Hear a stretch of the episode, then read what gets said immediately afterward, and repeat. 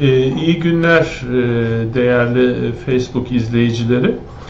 Benim ismim e, Profesör Doktor Hüsnü Erkmen. E, NP İstanbul Beyin Hastanesi'nde erişkin psikiyatristi olarak da çalışıyorum. Bugün sizlere psikiyatride çok bilinmeyen halk arasında hemen hemen hiç bilinmeyen bile diyebiliriz bir konuyu anlatmak istiyorum. Bu da e, psikojenik ağrı veyahut da kronik ağrı sendromu dediğimiz psikiyatrik durum. Bu hastalık e, tamamen vücut ağrılarıyla giden bir hastalık. En yaygın olarak başta olabilir, e, sırt ağrıları, karın ağrıları, bacak ağrıları, kol ağrıları gibi çeşitli yerlerde olur. Çoğu zaman uzun yıllar sürer çünkü demin başlangıçta söylediğimiz gibi e, bir psikiyatrist tarafından tedavi edilmesi gerektiği bilinmediği için psikiyatriye ulaşmaları bu hastaların çok geç oluyor doğal olarak insanın bir yeri ağrıyınca e, dahiliye, fizik tedavi, nöroloji, e, genel cerrahi vesaire filan gibi yerlere başvuruyorlar hastalar. Bu normal bir şeydir. Oralarda yapılan tetkiklerde bunun sebebi olabilecek bir şey bulunmuyor. E, doğrusunu söylemek gerekirse ağrı bir uyarı mekanizmadır ve bu uyarı mekanizmasının arkasında başka bir şey olması gerekir. Söz gelimi e, bir safra kesesi taşı vardır, sırta vuran ağrılar vardır, bir disk vardır, e, efendim bele, bacağı veya kola neyse vuran ağrılar vardır. Bütün bunlar tetkik ediliyor genellikle ve deniliyor ki senin ağrının olması için bir sebep yok. Ama kişinin ağrısı var. İşte burada bu söylediğimiz psikojenik ağrı olayı e, devreye giriyor şunu mutlaka vurgulayarak söylemek gerekir. Psikojenik ağrı demek gerçek dışı ağrı demek değildir. Yani hastalık numarası yapmak ayrı bir şeydir. Bazı insanlar e, bir takım menfaatler için bunu yapabilirler. Ama bu psikojenik ağrı gerçek ağrıdır. Çünkü buradaki olayın mekanizması şu. Beynimizden gelen bir takım uyarıların sonucu olarak e, kaslarımız çok e, ağır bir şekilde kasılıyor ağır bir şekilde kasıldığı zaman da bunun sonu yorgunluktur. Herkes bilir e, bir yük vesaire filan taşırsanız son derece yorgun ve ağrılı olarak akşam kendinizi hissedersiniz. Hatta kendi aramızda konuşuruz. Bugün çok ağır şeyler taşıdık, her tarafım ağrıyor vesaire filan gibi. E, burada da tamamen işten gelen bir şekilde e, ağrı oluşturacak bir şekilde kaslar kasılıyor. Bunun sonucu olarak da vücudun her tarafında oluyor. Bu her tarafında olmasından uyarılmış olmak gerekir. Çünkü demin söylediğim gibi e, vücudunuzun belli bir yerinde bir şey varsa o bölgenizde e, ağrı olması normaldir. Ama insanın hem başı hem bacağı hem de aynı zamanda sırtı filan ağrıyorsa e, çok özel bazı durumlar dışında bunun bu hastalığın bir parçası olması beklenir. Özellikle uzun yıllardan beri sürüp gidiyorsa bu ağrı o zaman e, ve bir açıklama bulunmuyorsa hani yıllar geçti belki yüzlerce tetkik yapıldı hiçbir şey çıkmıyor sonuç olarak. O zaman bu tür bir hastalığa tutulmuş olduğunu kişinin anlamış olması gerekir.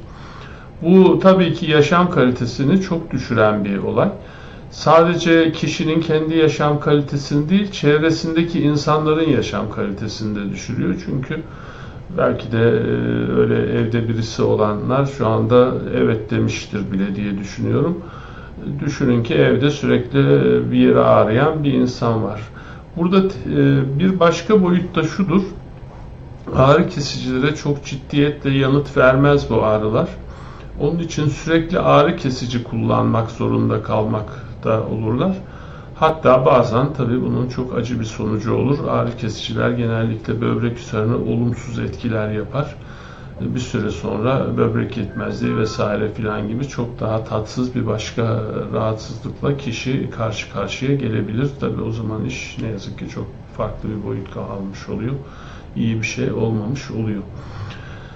Şimdi burada e, ne yapılabilir tedavisinde? E, bir kere e, bazı psikiyatrist arkadaşlar da bunu yanlış değerlendiriyorlar. Her antidepresan ilaçtan bu hastalık tedavi edilmez. Bu hastalık tedavisi güç bir hastalıktır. İki nedenle güç. Birincisi zaten birazdan biraz evvelden bu yana anlattığımız gibi hasta o kadar uzun seneler sonra geliyor ki adı üstünde kronik ağrı sendromu haline gelmiş. 10 senedir, 20 senedir, 30 senedir bir yerlere ağrıyan bir takım insanlar bunu geri çevirmek çok kolay değil. Ee, özel bazı antidepresanlar bu konuda çok etkindir. Yanına bazı anksiyoletikleri eklemek gerekir. Bazen adele gevşetici bir takım maddeleri eklemek gerekli olabilir ilaçları yani. Ve bunları peşinen söylemek gerekir ki hayli uzun bir zaman kullanmak gerekir. Demin söylediğim gibi 30 senelik bir işin e, bir iki ayda geçeceğini düşünmemek gerekir.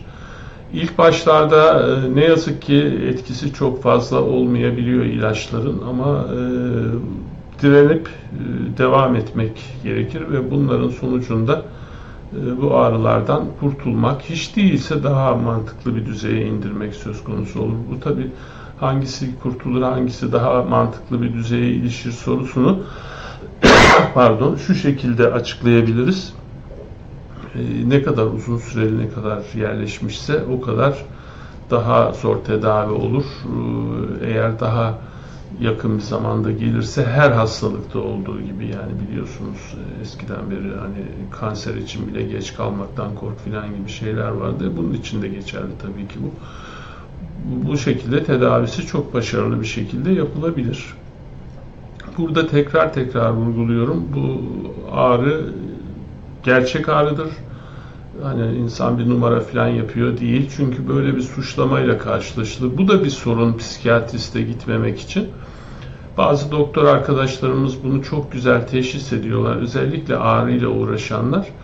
Ve e, diyorlar ki siz bir psikiyatriste gidin. Bu işin altında psikiyatrik bazı sorunlar var. O zaman e, ailenin diğer bireyleri sen e, bizi aldatıyorsun, kandırıyorsun. Bak psikolojik bir şeymiş, ortada bir şey yokmuş. Psikolojik bir şey, ortada bir şey yok demek değildir. Çok ciddi bir olaydır beynimizdeki bazı mekanizmaların iyi çalışmadığını gösterir psikiyatrik hastalıklar ki vücudun pek çok yerinden çok daha ciddiye alınması gereken bir takım e, işlerdir bunlar. E, dolayısıyla o suçlama da reddetmeyle sonuçlanıyor. Ben e, deli miyim, psikiyatrik hasta mıyım, neden dolayı psikiyatriste gitmem gerekiyor, benim sadece ağrım var vesaire filan gibi bir takım şeyler. Hatta bunu bilen bazı doktorlar da e, direkt olarak e, kendi dalları olmamasına rağmen antidepresan ilaçlar başlarlar. Bu antidepresan ilaçlar başlanınca tabii şu hata yapılmış oluyor maalesef. Demin dediğim gibi elimizdeki antidepresanlardan sadece birkaç tanesi bu hastalığa iyi cevap verir alelade gelişi güzel ve gelişi güzel dozda verilen bir e, antidepresanla tabii ki ağrı geçmez. Bu sefer şu da olur. Tamam psikiyatrik dediniz işte içtik bir iki ay bir şey olduğu yok. Dolayısıyla o, o da yanlış. Başka bir yerde çaremizi bulmamız gerekir deyip hasta hekim hekim dolaşmaya devam ediyor. O tutum da yanlış olmuş oluyor çünkü böyle e, uygun bir şekilde düzenlenmiş komplike bir tedavi yapmak gerekiyor bu tür bir hastalığı tedavi etmek için. Bunun dışında da aslında bu tür hastalıklar vardır. Bunlara psikosomatik hastalık adı verilir. Şimdi konu ağır olduğu için ona çok fazla girmiyoruz ama bazıları e, ruhsal olarak gerginleştiği zaman cilt döküntüleri olabilir, mide ağrıları olabilir, e, ondan sonra bağırsak e, gazları veyahut da bağırsak sistemiyle ilgili hastalıklar olabilir. Onları da aynı şekilde diğer alanlarda değil psikiyatride tedavi etmeye çalışmak daha uygun olacaktır diye düşünüyorum ben. Şimdi e, kısaca bu konuyu anlattıktan sonra belki bu konuyla ilgili sorular sormak isteyenler vardır diye düşünüyorum. Sorular varsa e, onları alabiliriz. Hocam merhabalar, hoş geldiniz. Merhaba, hoş Şimdi psikolojik ağrıyla siz yıllardır pek çok hasta görüyorsunuz ve size tedavi amacıyla pek çok hasta geliyor. Genel olarak gelen hastalarınız içerisinde ağırlıklı olarak tarif ettikleri ağrı bölgeleri var mı? Yani biz genellikle e, sırt ağrıları, e, bacak ağrıları çok yaygın olarak gözükür. Baş ağrıları çok yaygın olarak gözükür. Hatta bir tür e, baş ağrısına gerilim tipi baş ağrısı denir ki bu da aşağı yukarı aynı şey. ruhsal gerginliğine bağlı kişinin başı ağrıyor anlamına geliyor. Ve e, bu böyle bir uzun yıllardır devam eden bir şey. Yani bugün biraz başımız ağrıdı diye bu da gerilimden olabilir bir ruhsal gerilimimizden ama biraz sonra kendi kendine geçiyorsa veyahut da basit bir tedbirle geçiyorsa çok çok önemli bir şey değil tabii ki. Ama yıllardır sürüyorsa, her gün başı ağrıyan birisi olarak yaşamaya çalışıyorsak bu çok kötü bir şey e, doğal olarak. Peki, kişi gerçekten ağrıyı hisseder dediniz. Evet. Ee, hani vücudun tabii vücudun çeşitli bölgelerinde gezen bir ağrı mıdır bu? Ve hani neticede bunun için evet kişiler ilaçlar kullanıyor, doktorlara gidiyor ama sürekli vücutta hissedilen bir ağrı mıdır? Vücudun e, çeşitli yerlerinde gezen ağrılar olursa diğer doktor arkadaşlarımızın tedavisi e, pardon, pardon teşhis koyması, tanı koyması çok daha kolay olur. Neden diyeceksin? E, hiçbir hastalıkta bir gün baş, öbür gün kol, diğer gün sırt diye, öbürsü gün bacak filan diye bir ağrı dolaşıp durmaz. Bu sadece ruhsal nedenlerle olur. O zaman tanı çok daha kolay konuyor. Yani arkadaşımız diyor ki bu bir psikolojik olay. Ama belli bir yere takılıp kalan varsa işte o daha da zor bir olay haline geliyor. Tetkikler yapılıyor, araştırmalar yapılıyor, her şey yapılıyor. Fakat bu sırt ağrısını nedenini bulabilen birisi yok. Dolayısıyla o biraz zaman alıyor çünkü herkes başka bir açıdan alıyor. İç organlardan mı geliyor, adeleden mi geliyor yoksa kemik sistemiyle ilgili bir şey mi var yoksa başka bambaşka başka bir şey mi var filan derken e, tetkikler sürüp gidiyor. Tetkiklerin sonunda bazen de işte çeşitli ilaçlar veriliyor. O da zaman kaybı olmuş oluyor. Ta ki e, bir yol bulup psikiyatriste gelinceye kadar e, geldikleri psikiyatrist de bu konuyu iyi biliyorsa bu işi çözümleyebiliyor. Demin birkaç kere vurguladım özellikle herhangi bir antidepresan ilaçla değil bazı antidepresan ilaçlarla bu hastalık tedavi edilebiliyor. Bazı antipsikotik ilaçlar da antidepresanı güçlendirmek için yanına eklendiği zaman çok iyi sonuçlar ortaya çıkarabiliyor. Yani gelişi güzel bir tedaviyle e, bu işin e, geçmesi çok mümkün değil. Hocam danışanlarımızdan biri sormuş. 2009 yılında bizim hastanemizdeki danışanlarımızdan bir tanesiymiş. Majör depresyon tanısıyla biz bir tedavi uygulamışız. ilaç kullanmış. E, belli ki ilaç kullanımına devam ediyor. Midem çok kötü ve hani ilaç kullanmadığım zaman da tetikleyen depresyon olmasından endişeleniyorum diye. Şimdi tabii bazen birbirlerine eşlik eden hastalıklar e, tabii da olabilirler. Ki, tabii ki canım. Mide e, doğrusunu söylemek gerekirse uzun süreli ilaç kullanmaya bağlı olarak da çok kötü olur veyahut da bundan bağımsız olarak bir mide hastalığı da insanda olabilir. E, mideyi koruyan antidepresanlar vardır. Bunlar ne yazık ki biraz fazla yan etkisi olan antidepresanlardır, ağır ilaçlardır. Belki böyle bir hastaya öyle bir ilaca geçerek tedavisini yapmak gerekir. Onun ötesinde de işte artık halk arasında da bilinen mideyi koruyan bazı ilaçlar var. Onları kullanarak ilacı kullanmak gerekir. Çünkü mide bu derece bir hassasiyete ulaştığı zaman bırak sadece ilacı yediğimiz bazı şeyler bile son derecede kötü bir takım etkiler yapıp mideyi çok kötü hale getirebilirler. Dolayısıyla iki yönlü bir tedavi gerekir bu durumda. Ama yine de bu danışanımıza hani doktoruna danışmadan ilacını Tabii bırakmamasını hayır, hayır. tavsiye edebilir miyiz? Hayır bırakmasın ilacı çünkü neden derseniz e, eğer her iki yüksek dozda bir antidepresan kullanıyorsa gelişi güzel bırakıldığı zaman böyle patlama şeklinde hastalık e, tekrar gelir. Daha yüksek dozlu ilaçlar veya hastaneye yatmak falan gibi daha e, zor tedaviler devreye girecek yani e, midenin ne olacağı belli değil ama diğer taraf son derece kötü bir hale gelecek. Bu iyi bir fikir değil. Dediğim gibi bir dahiliye uzmanına da danışarak mideye yönelik bir şey yapmak gerekir. Bu ilacı erken kesme ile ilgili birkaç tane anım var benim. Çok acı anılar yani. Doğrusu çok iyi durumda olan bir hasta bu şekilde kesmişti midemi dokunuyor diye. E, yaklaşık olarak 6 ay ila 1 yıl arasında sürdü tekrar toparlanıp eski haline gelmesi ve çok kötü bir dönem geçirdi. Hastaneye defalarca yatmak zorunda kaldı vesaire filan. Çünkü böyle kontrolsüz bir şekilde ok yaydan fırlamış gibi hastalık e, alıp başını gidiyor e, ilaç aniden kesilirse. E, hocam yine danışanlarımızdan biri sormuş. Hocam oğlum 23 yaşında, e, Songül Hanım sormuş. 5 yıldır anksiyete tedavisi görüyor. E, gözlerinde müthiş ağırlık hissi var. Kasları bir türlü hani, toparlanamıyor. Evden dışarı çıkamaz vaziyete geldi. Ne yapmalıyız? Ama bu tedaviyi baştan ele alıp değerlendirmek gerekir. Evden dışarıya 5 sene falan gibi bir zaman içerisinde e, evden dışarıya çıkamaz hale geldiyse bu hastalık çok kötüye doğru gidiyor demektir. Çok genç bir insan yani eğitim alacak, iş yapacak vesaire filan hayatın e, önünde olması gerekir.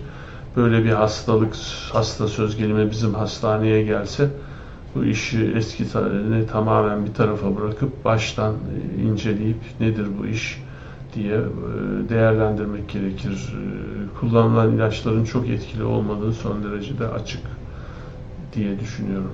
Hocam bazen de böyle strese girdiğimiz zaman hani mide ağrıları, mide krampları, mide bulantısı, hani çocuklarda ve sınav öncesinde de özellikle onlarda çok sık görülen e, belirli rahatsızlıklar. Bunlar psikolojik nedenli ağrılar ama her bu tarz ağrı için de doktora gitmemiz gerekir mi? Konuyu e, rahatlatabilecek bir şeyler yapıyorsak mesela e, spor yapmak olabilir arkadaşlarla bir araya gelmek olabilir. Stresi çok fazla büyütmeyip kendi içinde manipüle etmeye çalışmak olabilir. O zaman belki doktora gelmeye gerek olmaz ama sık sık oluyorsa yani her girdiği sınavdan önce e, insan bu hale geliyorsa bu iyi bir şey değil tabii yani. E, hatta e, okul başarısını ciddi bir şekilde düşürür.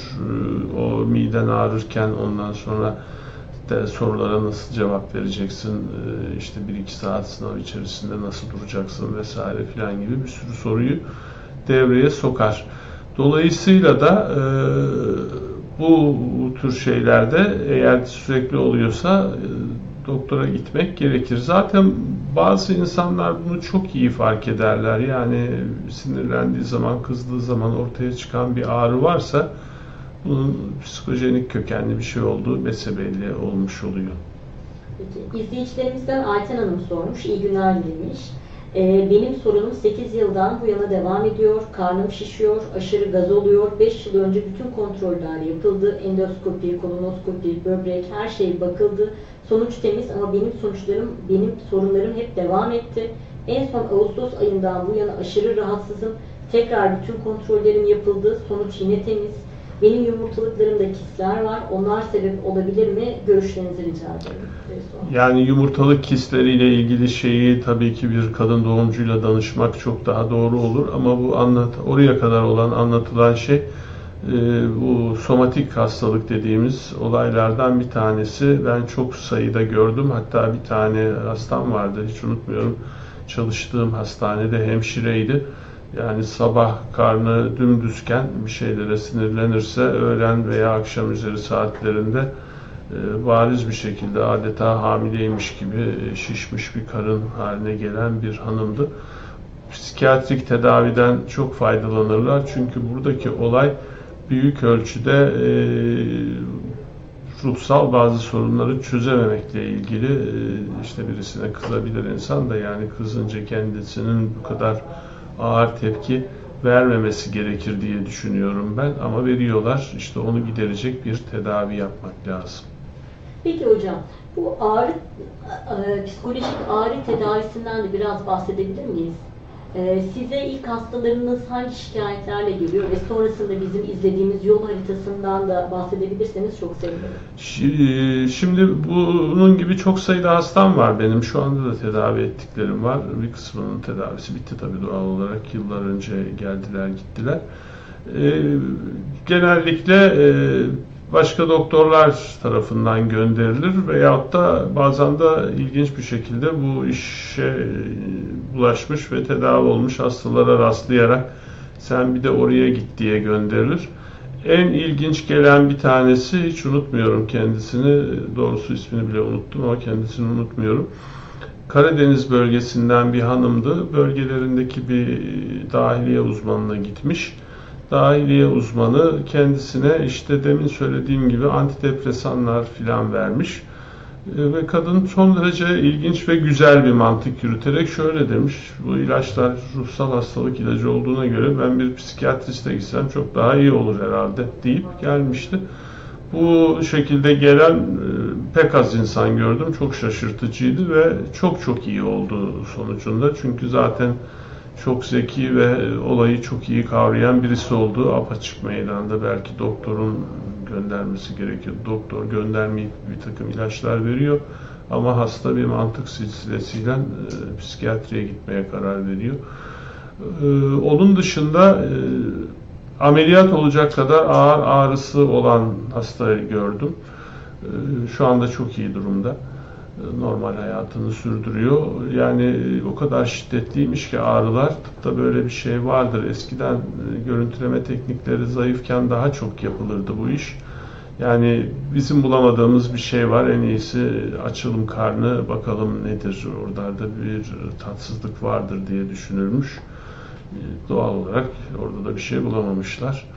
Onu da birileri tavsiye etmişti. Çok şüpheci olarak yaklaşan bir insandı ilk başlangıçta ama daha sonra yavaş yavaş olay ger gerilemeye başlayınca, normal hayatına dönmeye başlayınca hani ev, ev işi, çoluğu, çocuğu falan her şey son derece kötü durumdaydı. Ee, tabii ki buna dört elle sarıldı ve de güzel bir tedavi yapıldı. Onun dışında gene e, bir birkaç tane e, erkek hasta hatırlıyorum. Bir tanesi o kadar e, kabullenmişti ki yani benim her zaman sırtım ağrır ne yapayım ağrırsa ağrısın diye ağrıyla yaşamaya çalışıyor. Bazen işine gücüne engel oluyor. Üst düzey bir iş yapan bir insandı. Rapor alıyor çeşitli yerlerden filan. E, tabi bu da olumsuz olarak kabul ediliyor çalıştığı yerde. Senede birkaç defa rapor alan bir adam. Rapor almadığı zaman hafifçelemiş oluyor ağrı. Rapor aldığı zaman dayanılmaz hale gelmiş oluyor ve de ilaçlardan hiç faydalanmıyordu. Bu hasta çok uzun yıllar gitmesine rağmen çok kısa sürede e, çözülmüştü sorunu. Beni bile şaşırtmıştı. Birkaç ay sonra hiçbir şey yok haline gelmişti. Her hasta için bunu beklemiyoruz doğrusunu söylemek gerekirse. Azala azala gitmesini bekliyoruz. Ondan sonra bir süre daha ilacına devam etti. Zaten psikiyatride kuraldır. Semptomlar geçtikten sonra da bir süre ilaca devam etmek gerekir. Bir süre daha devam etti. Ondan sonra da işleri kesildi vesaire filan normal hayatına döndü. Hayatını yaşayıp gidiyor. Çok dikkatle bakarsak e, zaten bu ağrı hastalığı e, aslında bir depresyon.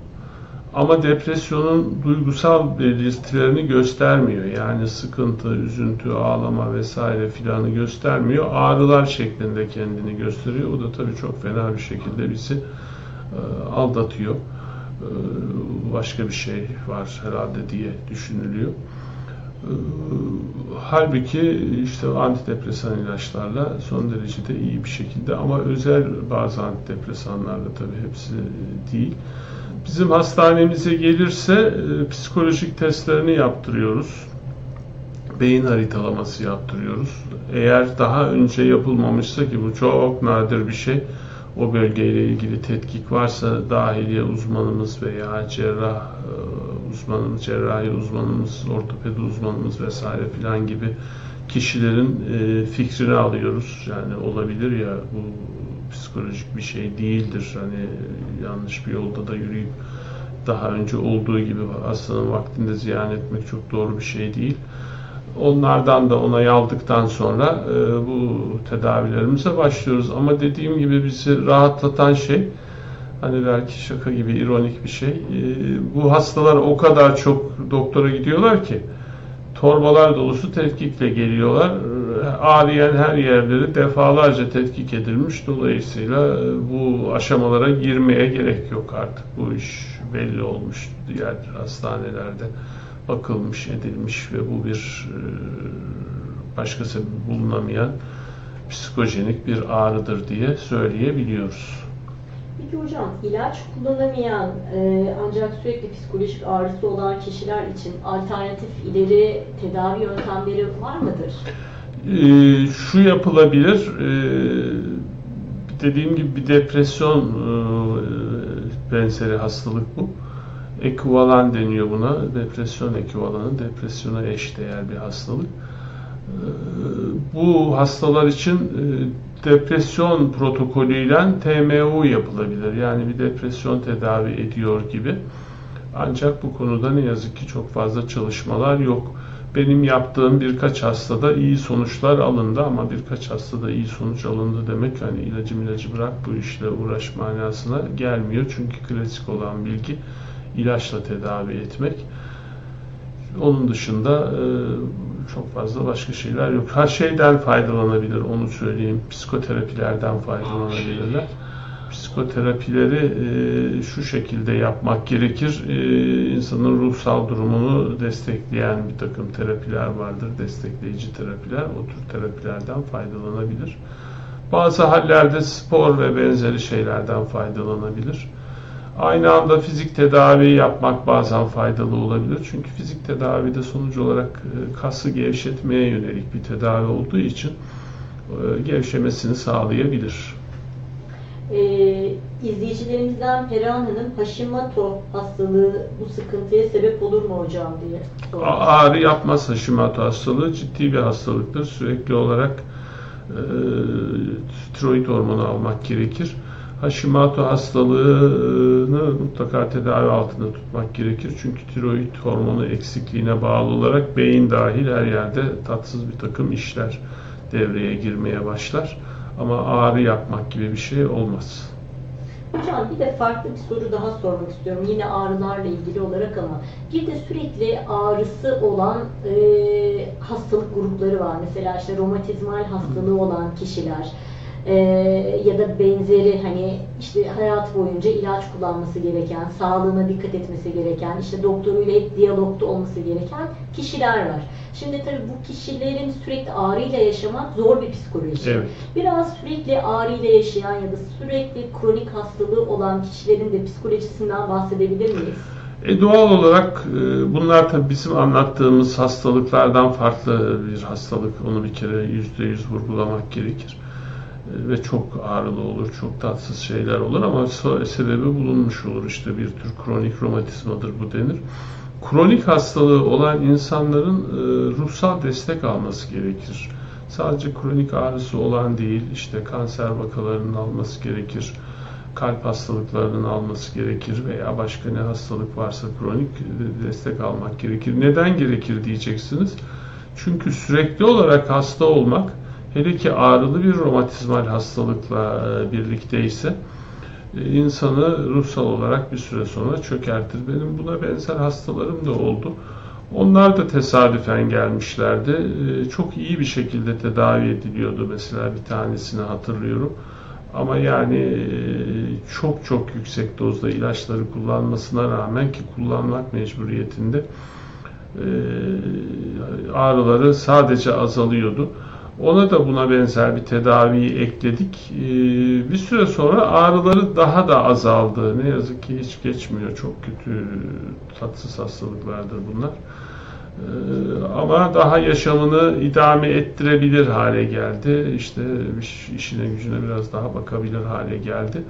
Ama dediğim gibi her türlü kronik hastalığın yanı sıra psikiyatrik e, tedaviyi de sürdürmek gerekir. Mesela şöyle şeyler olur.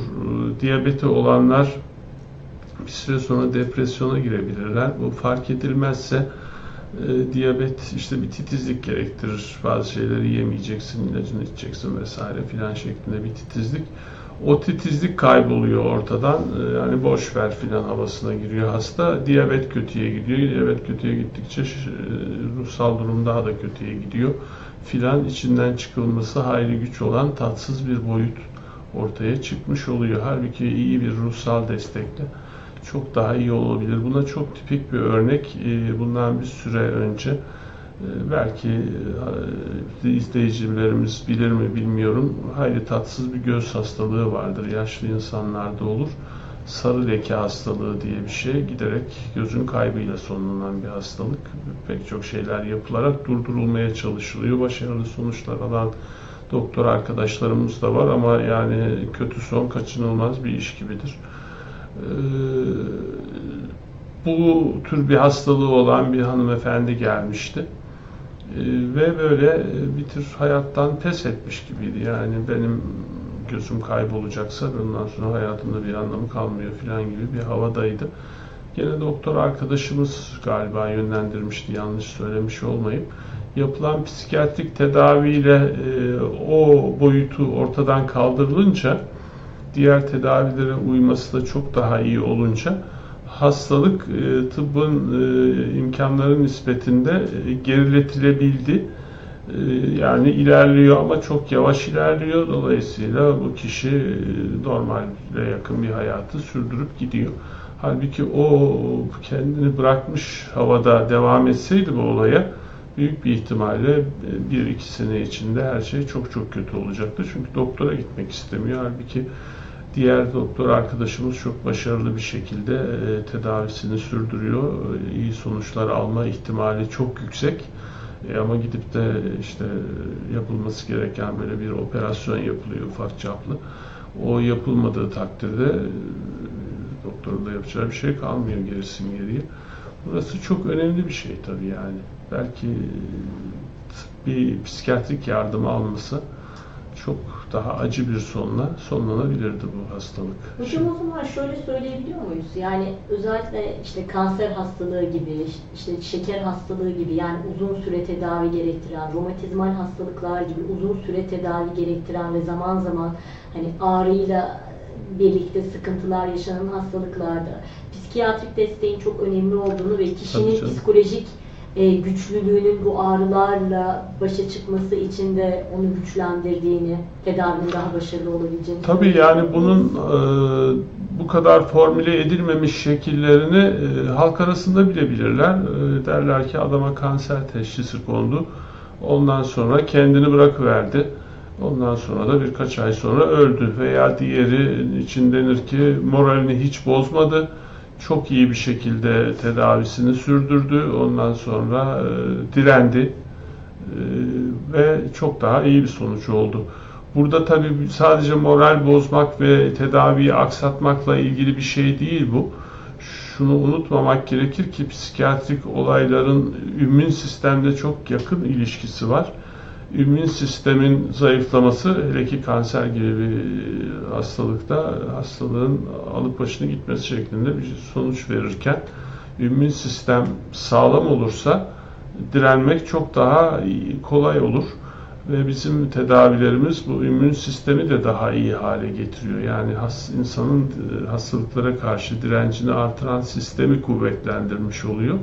Dolayısıyla da çok yönlü iyilik ortaya çıkıyor. Yani hem e, ilaçlarını daha düzenli kullanmak, e, çünkü biraz da bıktırıcı bir tedavidir bilirsiniz. Özellikle kemoterapi yapıldığı zaman hayli kötü bir hafta kadar zaman geçirilir. Hem de daha dirençli olmak şeklinde gösteriyor e, durumu. Hocam izleyicilerimizden Necla Hanım sormuş. Fibromiyalji tedavisi sizin ile ilgili bir tedavi midir? Biraz bilgi alabilir miyim diye. Şimdi fibromiyalji dünyanın her yerinde çok tartışılan bir e, tanıdır. E, fibromiyalji e, bir işte kronik ağrı sendromudur aslında. Vücudu sürekli ağrır insanların. E, diğer tıp dalları bunun psikiyatrik bir hastalık olmadığını iddia ederler ama böyle gene ironik bir durum ortaya çıkar. Onların da verdikleri ilaçlar, etkili olabilecek ilaçlar antidepresan ilaçlardır. Ben hep e, bu tür kongrelerde, bu tür tartışmalar açıldığı zaman şu soruyu sorarım. Eğer tedavisi psikiyatrikse neden hastalık psikiyatrik değil olarak kabul ediliyor? Veyahut da sizin buna karşı bulabildiğiniz başka bir çare var mı? Benim görüş açımdan ele alırsam fibromiyalji e, bir, e, bugün anlattığımız kronik ağrı sendromundan başka bir şey değil. Ve de fibromiyalji vakalarında çok geç kalınmadıysa çok iyi sonuçlar ortaya çıkabilir. E, uygun antidepresanlar kullanıldığı takdirde kişinin yaşam kalitesi ciddi bir şekilde artırılmış olur. Ee, izleyicilerimizden e, Yusuf Bey sormuş. Anksiyete psikiyatriye mi yoksa nörolojiye mi giren hastalık? Kesinlikle psikiyatri hastalığıdır. Sıkıntı demektir anksiyete. Yoğun sıkıntı yani basit bizim günlük sıkıntılarımız değil de o bir psikiyatrik hastalıktır. Anksiyete bozukluğu diye de bir grup psikiyatrik hastalık var. nörolojiyle çok ciddiye alınacak bir ilişkisi yoktur.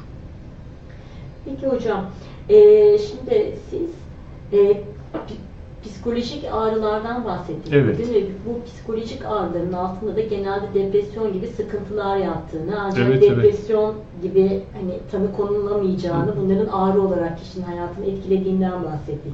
Depresyon dışında psikolojik ağrıların altında yatan başka hastalık tipleri var mıdır psikiyatri? Anksiyete bozuklukları da yapabilir. Anksiyete olduğu zaman zaten insan normal korkularda ve normal sıkıntılarda bile kendisini yoklarsa ka- kaslarının çok gerilmiş olduğunu görür. Normal korkular niye böyle hastalıklar yapmıyor? E çünkü o geçer. Yani ne bileyim işte bir vahşi hayvanla karşılaşırsan veyahut da birisi bizi tehdit ediyorsa bir şekilde bir süre sonra bu nasıl çözülecekse çözülür. Dolayısıyla o gerginliğiniz ortadan kalkmış olur.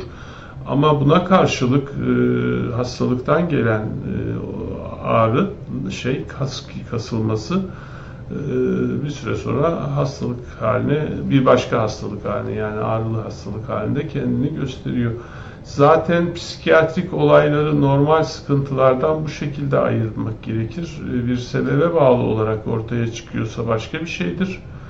Durup dururken e, hiçbir sebep yokken ortaya çıkıyorsa o da e, daha ziyade hastalığa yönelik başka bir şeydir. Hocam peki bugünkü konumuzu toplamamız, toparlamamız gerekirse eee, söyleyebileceğiniz ve bugünkü Facebook canlı yayınımızdan da aklımızda kalması gereken böyle bir iki tane madde bize verebilirseniz çok seviniriz. Böyle bir rahatsızlığınız varsa e, bir psikiyatriste başvurmanızı öneriyorum. Orada da gereken tetkikler yapılarak size e, yardımcı olunacaktır. Tedavinin uzun süreli olduğunu unutmamanızı öneriyorum. Yani bir ay, iki ay ilaç içtim hiçbir şey olmadı diye bir şeyleri bırakmamak gerekir. E, bu tedavilerin yanı sıra, ilaç tedavilerinin yanı sıra zaten söyleniyor ama spor yapmak, hayatın içinde olmaya çalışmak gibi şeyleri ihmal etmemek gerekir. Çünkü bunlar da insana bir suçluluk duygusu olarak geri geliyor. Hani evime bakamıyorum, çalışamıyorum, çoluğuma çocuğuma bakamıyorum vesaire filan gibi şeyler.